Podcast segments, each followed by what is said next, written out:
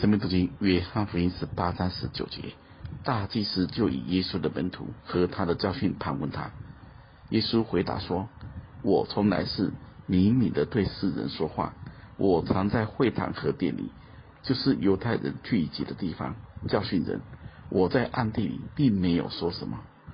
你为什么问我呢？可以问那听见的人，我对他们说的是什么？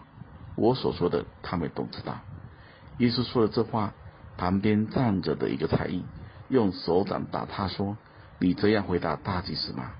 耶稣说：“我若说的不是，你可以指证那不是；我若说的是，你为什么打我呢？”这一段话是主耶稣被解到亚那这里，在这里受审。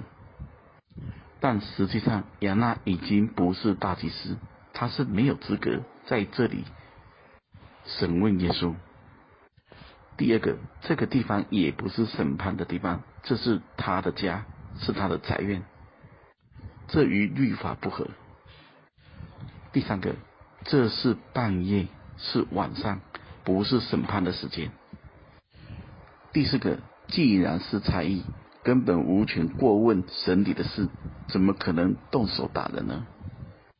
最后是亚娜的质问，按着犹太人律法公正的审讯，是要先根据众人证人的供词。确定他犯的罪，而不是直接问被告犯了什么罪。所以这一场审讯是时间错、地点错、方式错、动机错。从这些我们就可以看见，当时候的整个宗教制度体制有何等的腐败。大家再回来思想。主耶稣对亚那的盘问怎么回答的？二十节，我从来是敏敏的对世人说话。我常在会堂和殿里，就是犹太人聚集的地方，教训人。我在暗地里，并没有说什么。你为什么问我呢？可以问那听见的人，我对他们说的是什么？我所说的，他们都知道。主在这里讲得很清楚，他的一切。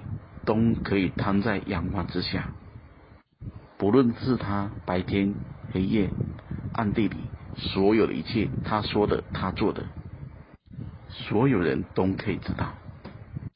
这就是主的回答，主就是光明之子。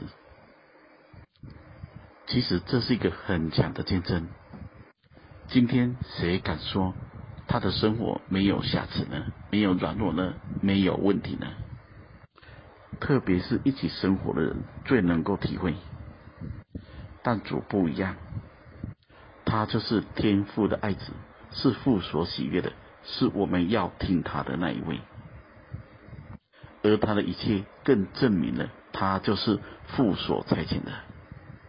最后，大家可以想想看，这就是我们的主，他就是那一位实实在在。他的生命跟生活都在见证彰显神的荣耀。那么我们呢？愿我们也都跟主一样，是光明之子，是父所爱的。愿神赐福大家。